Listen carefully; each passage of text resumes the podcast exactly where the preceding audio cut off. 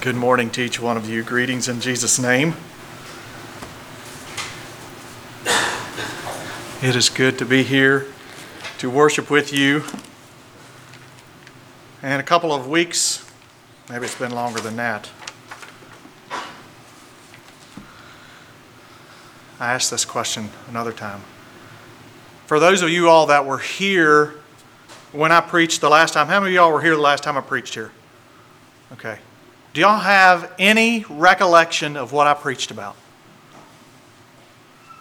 I'm a teacher by heart, by mind, by I guess I'm not in there now, but I just kind of have that in me to see if anybody remembers anything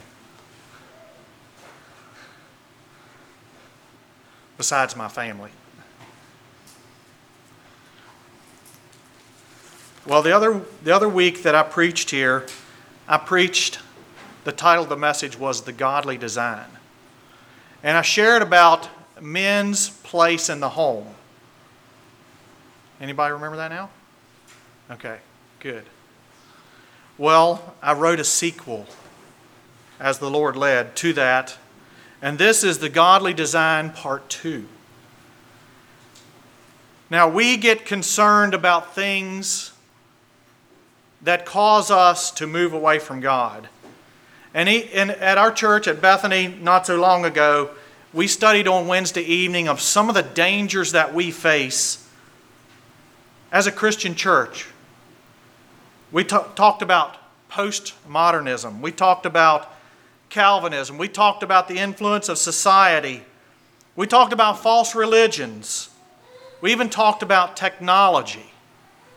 And those things are something that we need to be careful of. But one thing that I see that society is having an effect on, and that is our homes, our families, and even the proper order of headship. And so, as I share this morning, ladies, I'm not aiming in particular at knocking you down, but hopefully to build you up to be the proper person that God created you to be. And so, happy Mother's Day. This message is for you. I want you to turn with me, and, and, as, we, as we read over some of these verses, I want you to turn to Genesis chapter 2. As we read over some of these verses, you're going to probably recognize those that were here the last time, some of the, some of the verses that we shared, that I shared from the last time. But I want to go just a little bit further. Now, the other week, someone called me and asked me about finding people to go to help out at some of our smaller, struggling congregations. And he told me the other, the other morning when I talked with him, he said, I have found girls, young ladies that are interested in going, but I can't find any young men.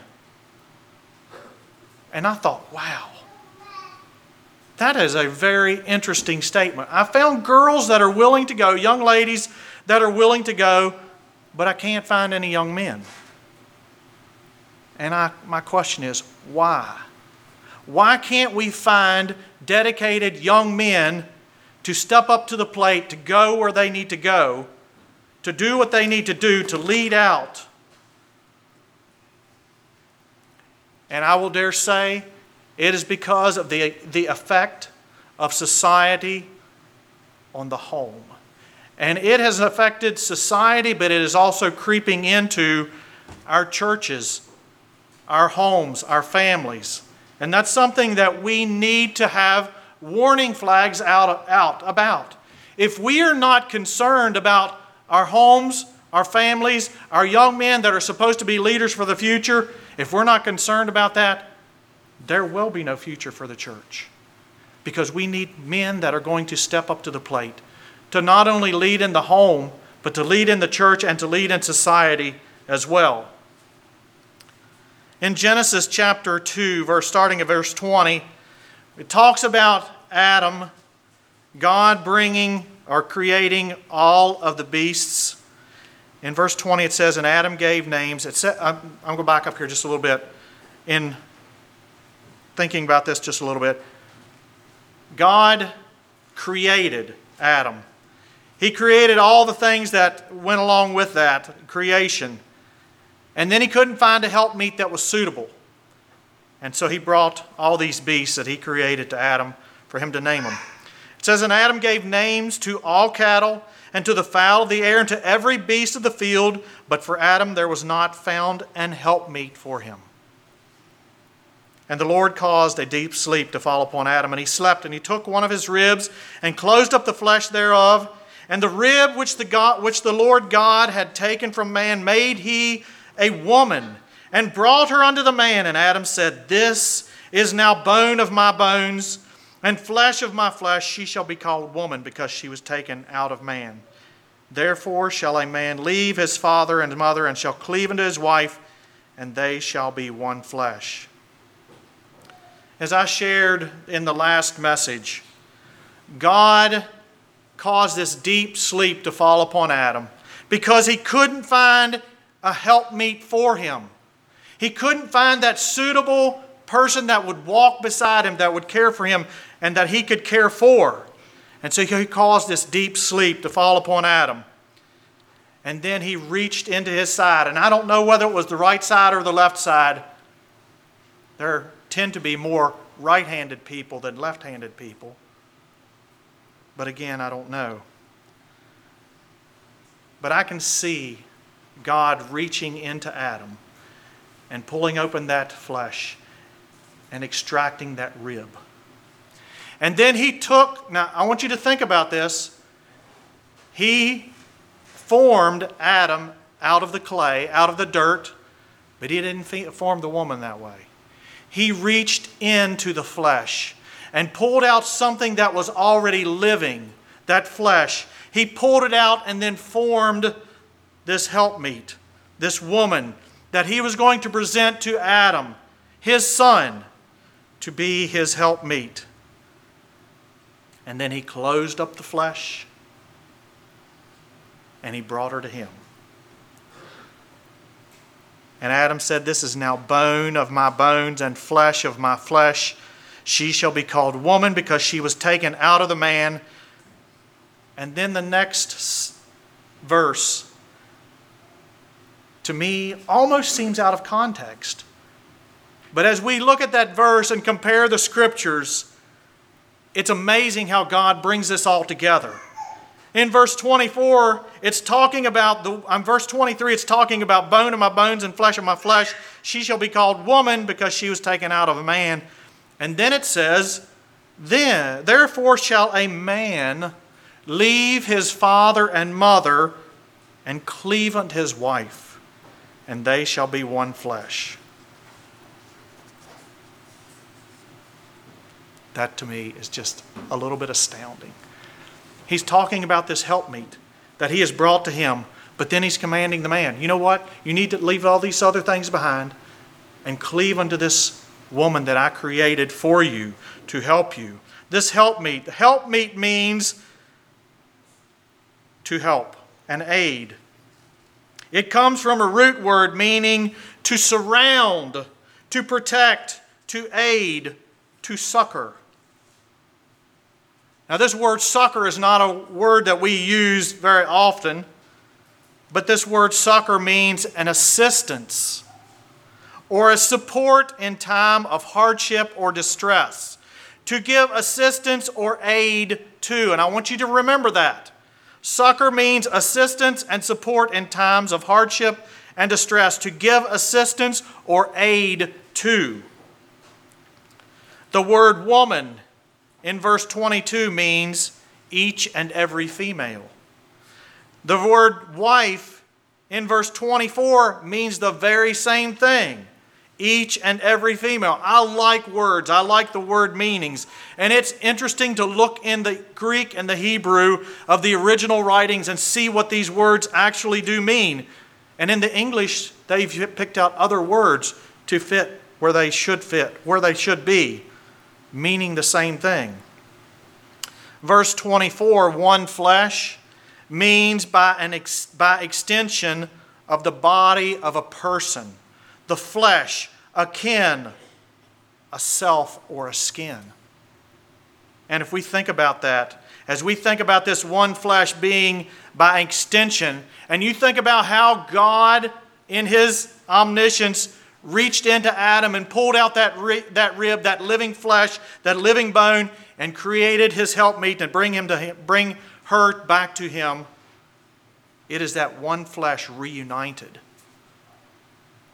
And as we look at that, and we look at that word, those words there, therefore shall a man leave his father and mother and shall cleave or be welded back or welded together unto his wife, to this woman, to this helpmeet, to this aid in time of need and distress. And this word weld means to fuse together. And I shared that with you the other week. Fusing means to mix together, that when you pull it apart, both parts of flesh come with it. I want you to turn with me, will, if you will, then to chapter 3 of Genesis.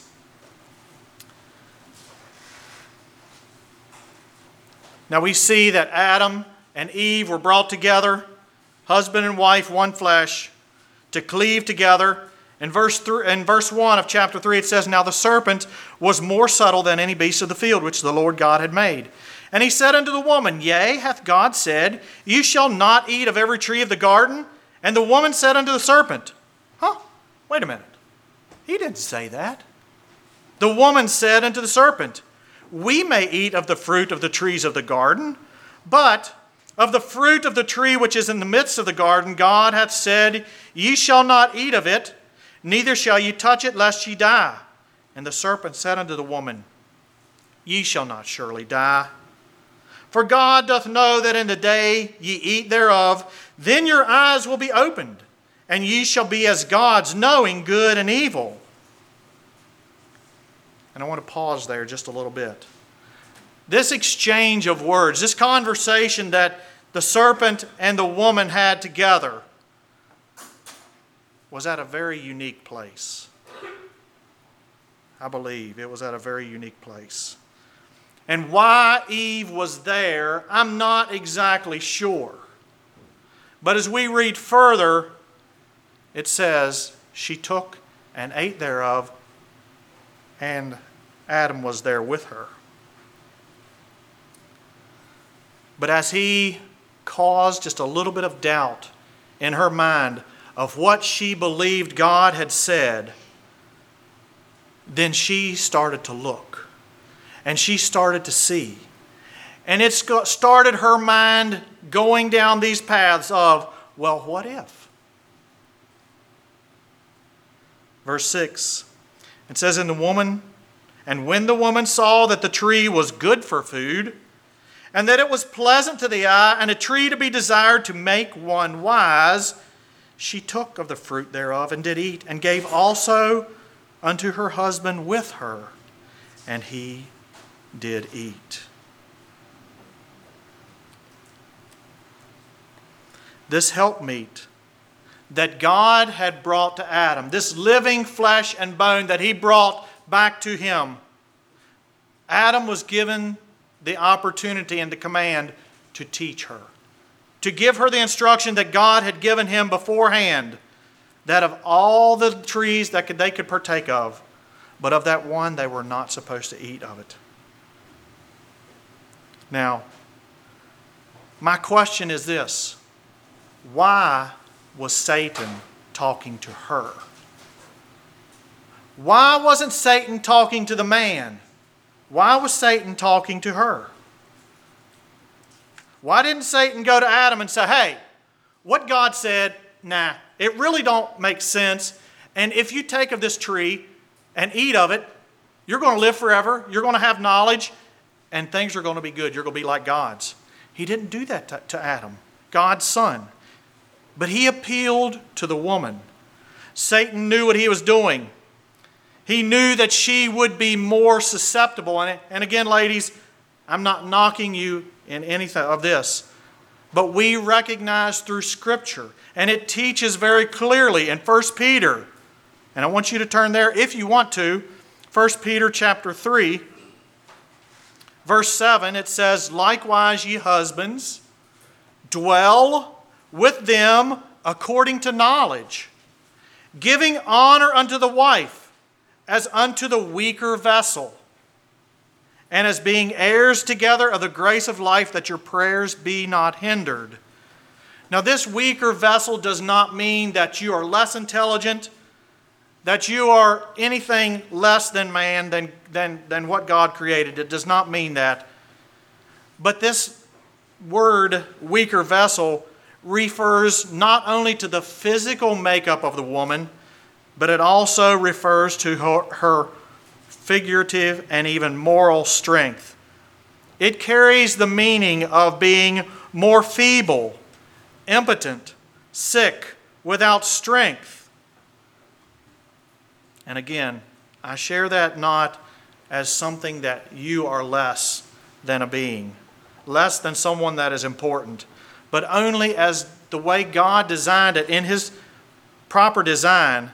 If we can recognize our proper roles as husband, wife, mother, father, leader, whoever it is, wherever we are, children as well, if we can recognize our proper role and fill that proper spot in God's design, we are going to be blessed by God, and we're going to be much happier as we do that. We all know, without a doubt, and, and again, this is not a blanket statement, but in general, females, ladies, are weaker in physical strength than men. We all know that. And again, there are some exceptions to the rule. There's no question about that. And so that's why I say I'm not making a, a, a blanket statement. But we also know that women are emotional beings and sometimes be, are more susceptible. And I believe Satan knows that sometimes women are more susceptible to being tricked or beguiled or led into something. Satan appealed to her heart. And then he, by appealing to her heart and her emotions, he was able to establish a little bit of doubt of what God actually told Adam. Adam was supposed to instruct her and say, This is what God said. This is what we are going to do. And I would assume that Adam probably did instruct her. I would assume that Adam probably did say, This is what God said.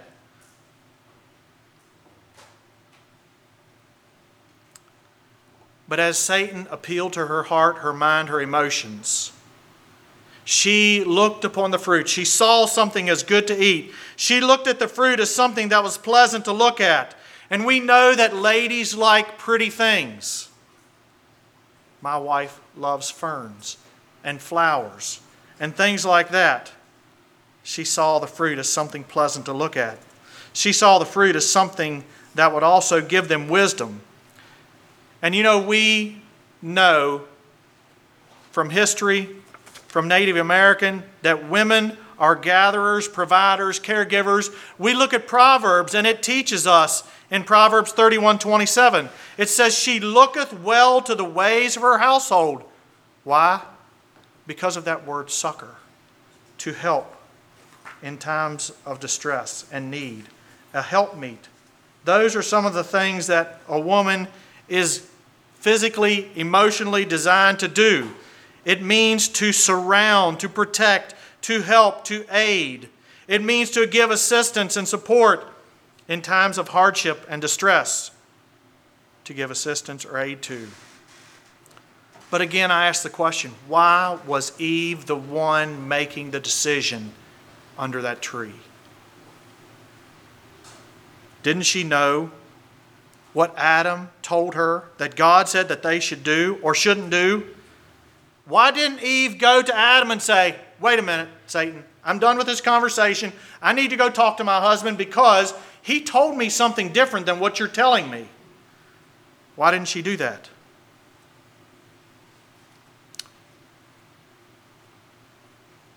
Satan appealed to her need to help man, her husband.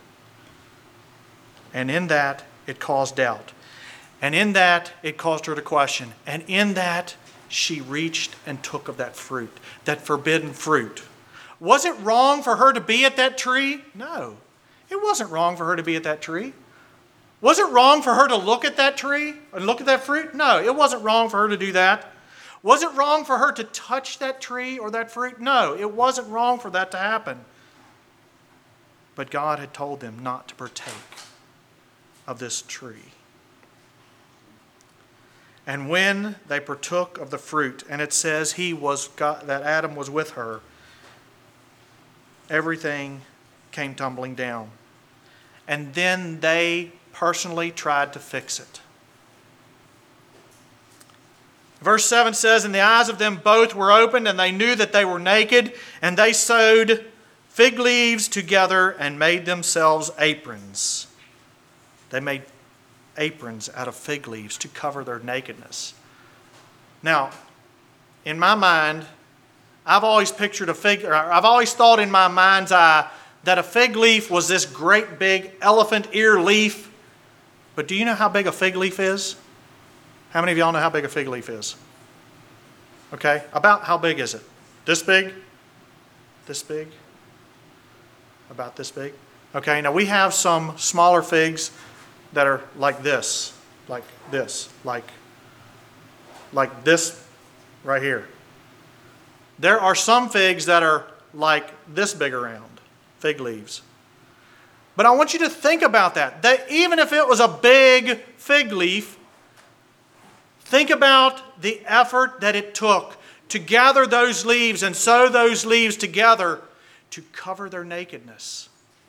It took a lot of human effort to cover up something needed because of what they had done, because of their disobedience. They attempted to cover their nakedness with human effort. And I want you to think about you and I personally. You know, there are times where you and I sin, we stumble, we fail, and then we try to fix it. Do we gather up these little remedies and try to cover up the things that we did so that people won't see us for who we truly are or what we truly did?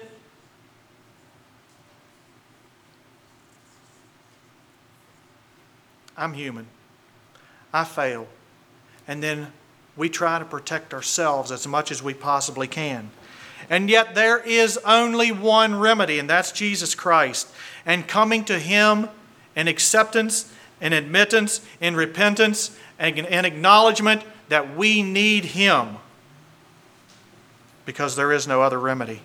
It doesn't matter if we cover ourselves with fig leaves 10 deep, all the way around, only our eyeballs showing. The only remedy is Jesus Christ. We can't cover ourselves with enough fig leaves to take care of the sin in our lives. And it would not have mattered if Adam and Eve would have completely covered their whole bodies with these fig leaves because they had sinned against a holy God. And the only remedy was Jesus Christ, was a sacrifice. We see the effects of the curse. For the serpent, it says in verse 14 of chapter 3, it says, And the Lord God said unto the serpent, Because thou hast done this, thou art cursed above all cattle and above every beast of the field. Upon the, thy belly shalt thou go, and dust shalt thou eat all the days of thy life. The curse for the woman, said, he said in verse 16, Unto the woman, he said, I will greatly multiply thy sorrow and thy conception, and in sorrow thou shalt bring forth children. And thy desire shall be to thy husband, and he shall rule over thee. Now, as I read those verses there, especially about the woman, verse 16, I had to stop and think about these words. And then I had to go back and study what these words mean because why would she have a desire to be to their husband? And why would he rule over her? This word desire means a sense of stretching out after. Now, if you reach out for something that is close by, you can probably grab it, grab it like this glass of water here. I don't have to reach too far to grab a hold of that thing. But if this glass of water were down here on the corner or further out from where my feet are actually standing, I would have to stretch out after it. And that's what this word means. It, it means to stretch out after, it means a longing for. It carries the meaning of a desire. But it also comes from a primitive root meaning to run over or after. And I want you to think about that. To run over or after, it actually means to overflow. And because of disobedience, because of sin, women have this desire, and I'm saying this is what Scripture is teaching, as what I've studied in the original language. Women have a desire to run over or after their husbands. And I want you to think about that. I've shared with my wife, I've shared with other people. You know, as we look around us, we see that sometimes women have a desire to, I'll just say it, boss their husbands around, right? They have sometimes that desire to do that. It is because of the curse of sin. It's not because of who you are and your physical, emotional, mental makeup. It's because it is the curse of sin. And it also is because of that disobedience. It's not an excuse to say, well, because of sin, I have this de- desire to overflow or run over or boss my husband around. But remember that curse of sin needed a remedy, and that remedy is Jesus Christ. And we're concerned about these things that come in from society, but we also need to be concerned about the proper headship role that God created in His godly design. Just because this nature is in us, for men not to step up to the plate, like I shared in the last message, just because this nature is in us, that men are not, just, not stepping up to the plate and that women are picking up the slack doesn't mean that we need to continue in that pattern. We need to continue in the pattern of following God and His teaching and following His rightful headship order that He established in the very beginning. And it said, Thy desire shall be to thy husband, and he shall rule over thee. And that's not meaning a tyrant, that is meaning a proper godly headship order. He was to take his rightful place as a godly leader. And the desire of the woman needs to be tempered by the Word of God. The women to be a, for, for women to be a helpmeet is marvelous and beautiful when it's designed by God. But we can see what happens to men, to women, to all around us, families that don't allow the work of the Holy Spirit in their hearts and their lives. When men lay down their roles, I shared this the last time, women pick up the slack. And that's because of that emotional, physical, I mean, emotional and makeup, emotional and mental makeup of a woman, because she is the helpmeet. It says to surround, to protect, to aid, to succor. Succor means assistance and support in times of hardship and distress. When men lay down their responsibility and women have to pick up the pieces, it affects the home, it affects the children, it affects the church, it affects society, and then it affects the nation and the world. As we look at history, as we look at Women's rights. And again, I'm not saying that women's rights are non existent and non needed, because I do believe that in their proper place, women have all the rights of men. But how has society affected the nation, the family, the church? I would like to read a little bit of history I'm a kind of a history buff for you all that don't know me. I like learning new things. I like word meanings. I like looking at history. But it says in the beginning of the 20th century, women were regarded as society's guardians of morality. Think about that. Women were regarded as society's guardians of morality. They were seen as possessing a finer nature than men and were expected to act as such. Women were expected to hold their innocence and to wait for the right man to come along and start a family and then transmit that guardian of morality to the generation that comes after. And yet we see the effect of what time and times and change have happened. In the early 1900s, World War I came into being. A lot of men were called into service, men and boys, young men. A lot of husbands and young men were called into the service. And so that left a gap, a hole in the factories, the war machine. They needed somebody to step in to do those jobs so that the war machine could go forward. And who did? The ladies did, the women did. Some of you all, March maybe, remember, maybe, maybe you don't, Rosie the Riveter. Any you remember Rosie the Riveter? Any of you all remember, know of Rosie the Riveter? Okay. As we look back, we see some propaganda of the United States government. And it's no, no offense at all. But another one of those things was a picture of an old man with a white beard and a hat on with stars and stripes. What did they call him? Uncle Sam. Uncle Sam. And what did Uncle Sam do? He said, I want you. And he was pointing to the men that he needed to go into the service. But Rosie the Riveter was another picture of a, of a lady dressed in working clothes with a bandana tied up around her hair so that hardly any hair is seen, and her pulling up her sleeve was showing a muscle saying, We can do it. And that message was put out there to draw in those ladies, to work in those factories, to support that war machine.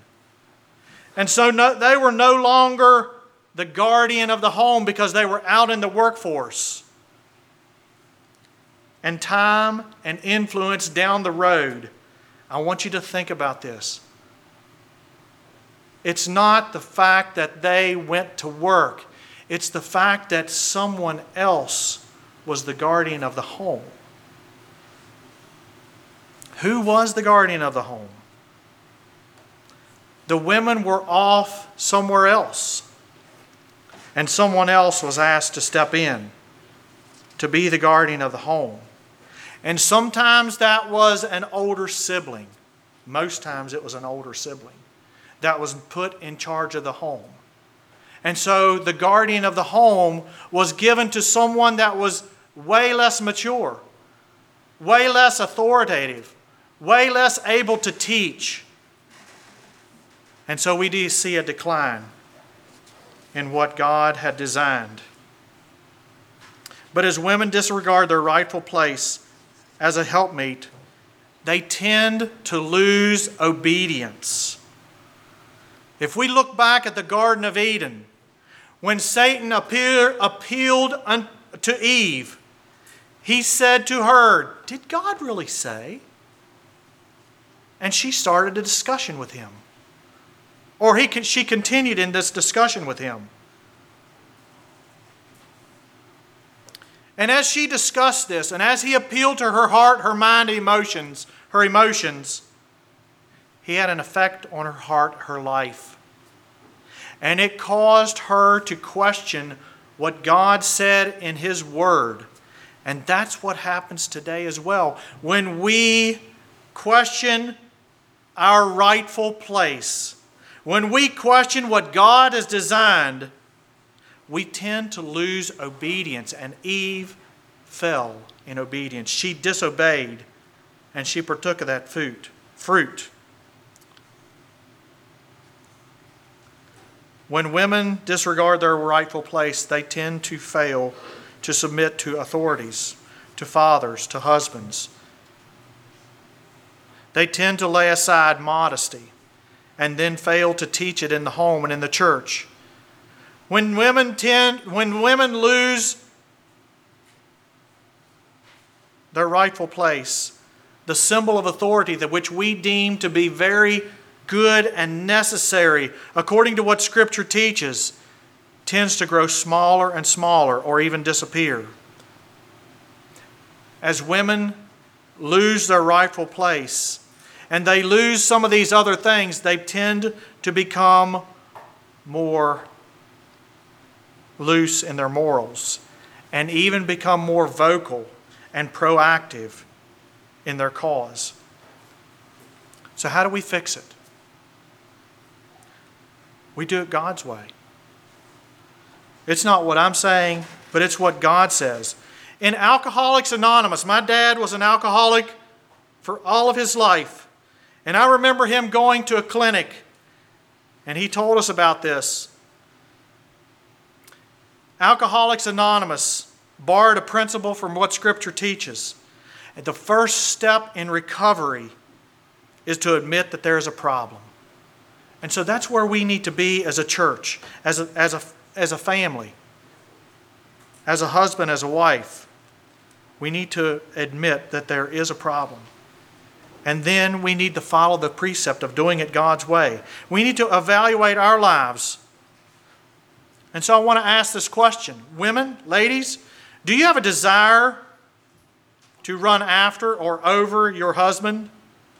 To overwhelm him, to surround him, to protect him, to succor him? Sometimes we have to come back to where we need to be. We need to accept, admit, and then work on it God's way. We need to get to the root of the problem. We need to deal with the issue, and then we need to start building on the foundation that's tried and true. The problem is sin and the consequences of sin, the consequences of the fall of man. And we know that sin entered through Adam and Eve. Humanity, the home, and the church is now reaping the consequences of that. It's not because of women's lib. It's not because of the war machine. It's not because those are all circumstances that happen because of the sin and curse, the curse of man. In Romans 5, verse 19, it says, For as by one man's disobedience many were made sinners, so by the obedience of one shall be, many be made righteous. Listen, folks, we are all needy creatures. We are all in need of the covering, not the leaf pile of fig leaves. We are all in need of the covering of Jesus Christ and His shed blood. We all are needy people needing salvation through Him. But sin still has its effects on us today. Turning back to Genesis chapter 3, verse 17, it says, unto the man, unto, And unto Adam he said, Because thou hast hearkened unto the voice of thy wife, and hast eaten of the tree which I commanded thee, saying, Thou shalt not eat of it, cursed is the ground for thy sake. In sorrow shalt thou eat all the days of thy life. Thorns also and thistles shall it bring forth to thee, and thou shalt eat the herb of the field. And the sweat of thy face, and in the sweat of thy face shalt thou eat bread till thou return unto the ground, for out of it wast thou taken, for dust thou art, and unto dust thou shalt return. Basically, God was saying to uh, Adam, Because you listened to your wife instead of me, because you listened to your wife and disobeyed me, you are going to struggle to make a living. And Darren shared about that today. Not that he struggles making a living, but that, you know, we worked our hours, we got in our time, but then another bill comes and then something else happens. You're going to struggle to make a living. You're going to deal with the thorns and thistles. You're going to have to earn the bread by the sweat of your brow. and you're going to have to be a leader to deal with your desire, your wife's desire to run over or after. And so be a man and step up to the plate. In the New Testament, God, through the inspired writings of men, said that we were going to have to practice loving our wives. And it says in Colossians 3 Husbands, love your wives and be not embittered against them. In Ephesians 5:25 it says husbands love your love your wives even as Christ also loved the church and gave himself for it that he might sanctify it and cleanse it with the washing of the water by the word. Think about that verse right there, folks. Men especially. We as husbands are to love our wives even as Christ loved the church. Even as Christ gave himself for the church, we are supposed to give ourselves for our wives. Even as Christ gave himself to sanctify and cleanse the church through his shed blood, we as men are supposed to sanctify and cleanse our homes through the washing of the water of the Word. Line upon line, precept upon precept. If we don't read it and teach it and keep on going over it time and time again, that's what happens to the clothes that we wear. We get them dirty. We put them on the laundry pile. Our wives, they get them and they wash, take them and wash them and hang them up to dry. They fold them and put them back in. Continual washing of the water of the Word. That's what God's Word does for us. It sanctifies us by washing us over and over and over again.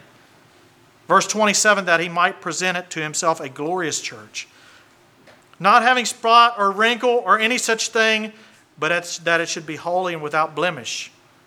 My white shirt today, you would not like to see it if it was all blotched and dirty and sweaty from past times that I've worn this shirt.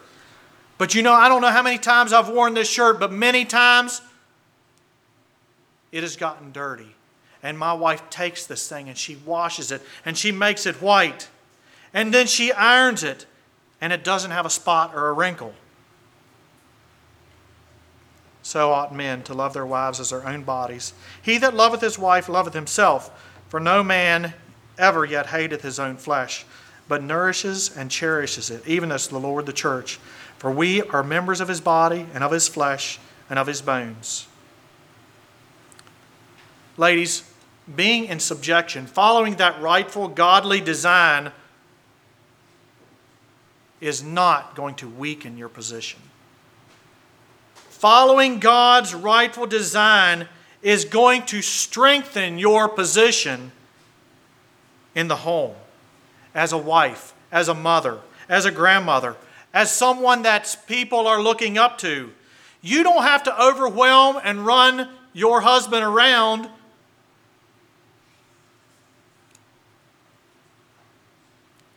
to be blessed because it won't work.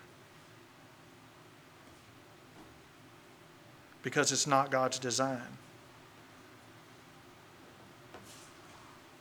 So if your husband is not taking his proper place in leadership in the home, what are you supposed to do? Well, I'm going to take over. No. It says in 1 Peter 3 Likewise, ye wives, be in subjection to your own husbands, that if any obey not the word, if any don't step up to the plate, if any don't do his job properly, and I don't know if I said my words grammar right. Was my grammar right, Chris? If any of them do not, don't, if any of them do not